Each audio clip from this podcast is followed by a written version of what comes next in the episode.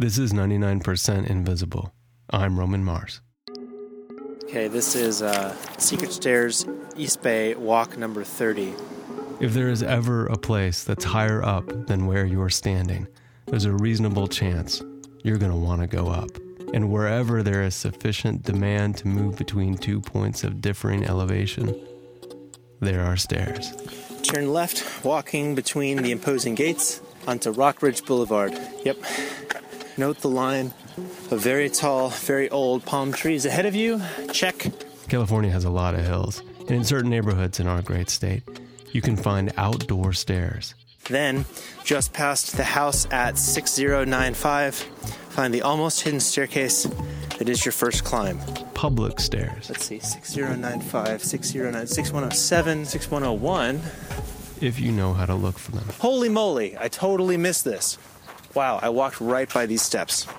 And there they are. That's our producer, Sam Greenspan, and as you may remember, he just moved to the Bay Area. I think I knew California had hills, I just didn't realize how much of a thing it is here. The large number of often hidden public staircases is one of the major reasons why the Bay Area is so great. The tourist crippling Filbert steps to Coit Tower are not to be missed. The Monument Way staircase that leads you to my favorite place in the city, the pedestal of what used to be Sutro's Triumph of Light and Liberty statue. Ugh, and I go out of my way every single day to walk the two blocks worth of stairs by my new place in the Berkeley Hills.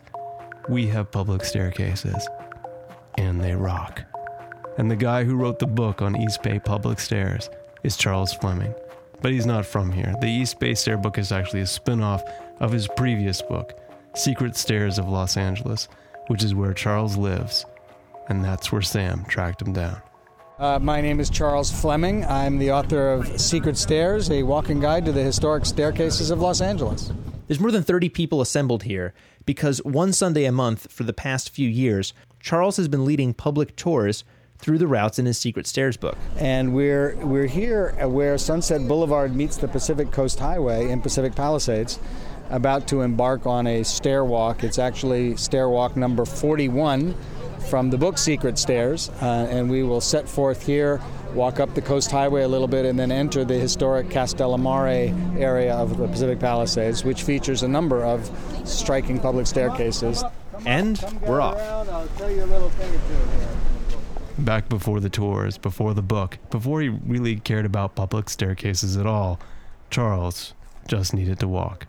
Yeah, I got started with the stairs because I was trying to walk my way out of a surgery. I had had uh, two hip replacements and two spinal surgeries in the space of about six years, and I was up for a third spinal surgery. And I simply couldn't face it. Uh, you know, I knew what the surgery was going to be like, and I knew what the rehab was going to be like. So I told the surgeon I'm not coming because I had found that a little bit of walking relieved the pain that I was in. So I started uh, walking flat streets, maybe two blocks at a time. It was that hard to walk. Oh, it was. I literally, I would have to have my wife put me in the car and drive me to a flat street and help me out of the car and watch me walk two blocks, pick me up and take me home. That was the first day. And, uh, you know, within a week, I was walking three blocks, and within a month, I was walking a half a mile. And because it was working, I kept going. And when I got bored walking the flats, I started walking the hills. When I got bored walking the hills, I started checking out the staircases. So, first point of historic interest here. Charles knew a little about the staircases. He had seen them around Silver Lake, where he lives. The staircases are generally either from the 1920s boom years or from the Works Progress administration in the 1940s. They were built because developers in hilly areas needed to find a way for prospective homebuyers to get down from their houses to a school or a church or a streetcar line. But the Depression and then World War II halted staircase construction. And after that, the car really became the dominant feature of the Los Angeles landscape.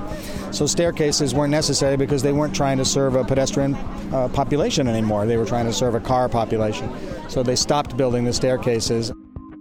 Charles looked for an inventory of all the public staircases in the city, but he couldn't find one. So I decided I would map. I figured there were probably 15 of them. and I would make that my, my little quest. Turned out that his neighborhood, Silver Lake, had about 50 public staircases.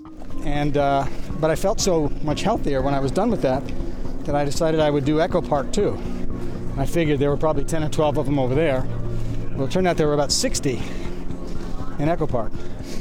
But I felt so healthy when I finished that that I just decided to continue. So Charles kept extending his reach to different parts of Los Angeles. Pacific Palisades, where we are now, And he kept walking Santa Monica, Hollywood, Los Feliz, and walking. Franklin Hills, Mount Washington, Highland Park, Eagle Rock, Garvanza, Monterey Happy Valley, And he kept walking. and Pasadena. By the end of it, he had recorded routes that use 400 public staircases. 400 and change. Well, fi- over 500 that I actually mapped. But in terms of ones that I was able to turn into practical walks, 400 and something. Mapping the stairs and making all the routes to connect them took Charles more than three years. At first, he'd just wander aimlessly through the neighborhoods. But over time, his approach began to get a little more sophisticated. Often it was just looking for hilly areas where streetcars used to run. And then I gradually figured out that if you found a curvy street, a lamppost, and a sewer line and a fire hydrant in the middle of a curve, there was probably going to be a public staircase. Because if a city is going to retain ownership of a little slice of land, it's probably going to want to pack it with as many public utilities as possible. These little slices of land often snake between houses and yards, and that's one of the great things about them. It's exploring, getting really close to someone's yard and house without actually trespassing. But not everyone loves that these stairs are public. One set of stairs we came across was fenced off.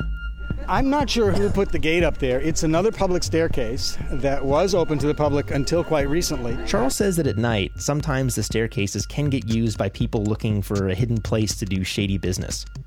I suppose it's possible that that could happen up here in the Pacific Palisades, but what seems more likely, at least in this case, is that someone fenced off the stairway to keep out the riffraff.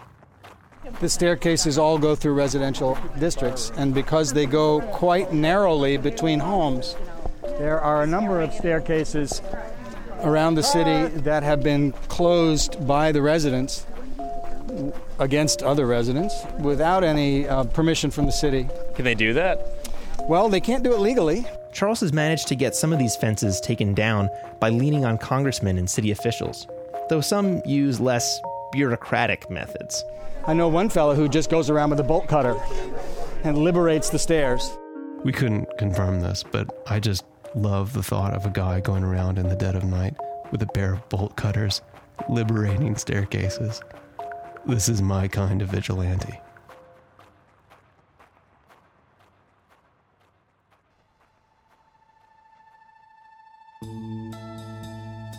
The idea of public access to the small spaces in between private property is, in and of itself, compelling, as is the allure of hidden passageways connecting neighborhoods across the city.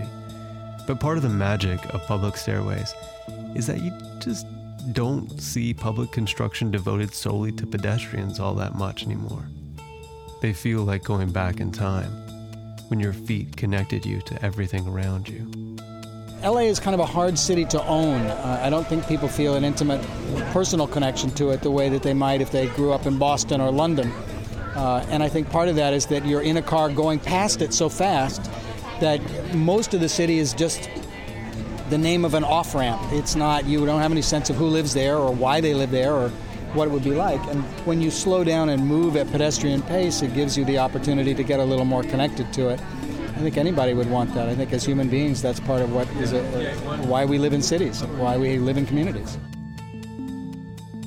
If the streets are arteries, then the public walkways are the occasional capillaries that can get so narrow that only one red blood cell can fit at a time. And when you encounter someone on the path, you're forced to interact, to step to the side, maybe smile or nod. Also, it really feels like you're trespassing. I can't stress enough how fun that is.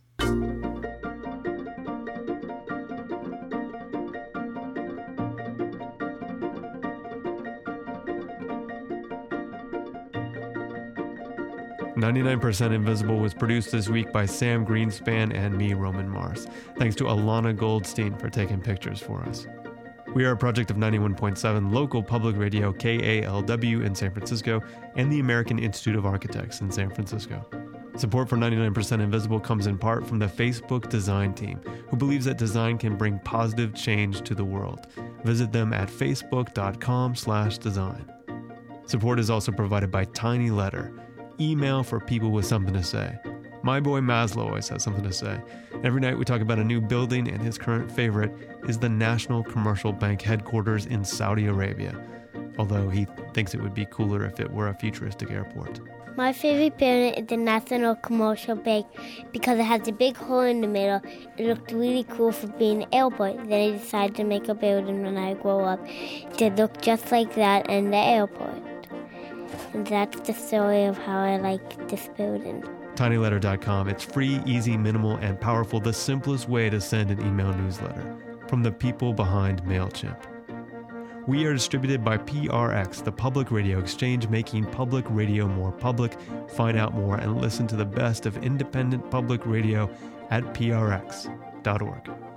You can find the show and like the show on Facebook. I tweet at Roman Mars, but we'll have links to secret stair walks, and you can always tell us about your favorite hidden stairs or the Flatlander equivalent of hidden stairs at 99percentinvisible.org.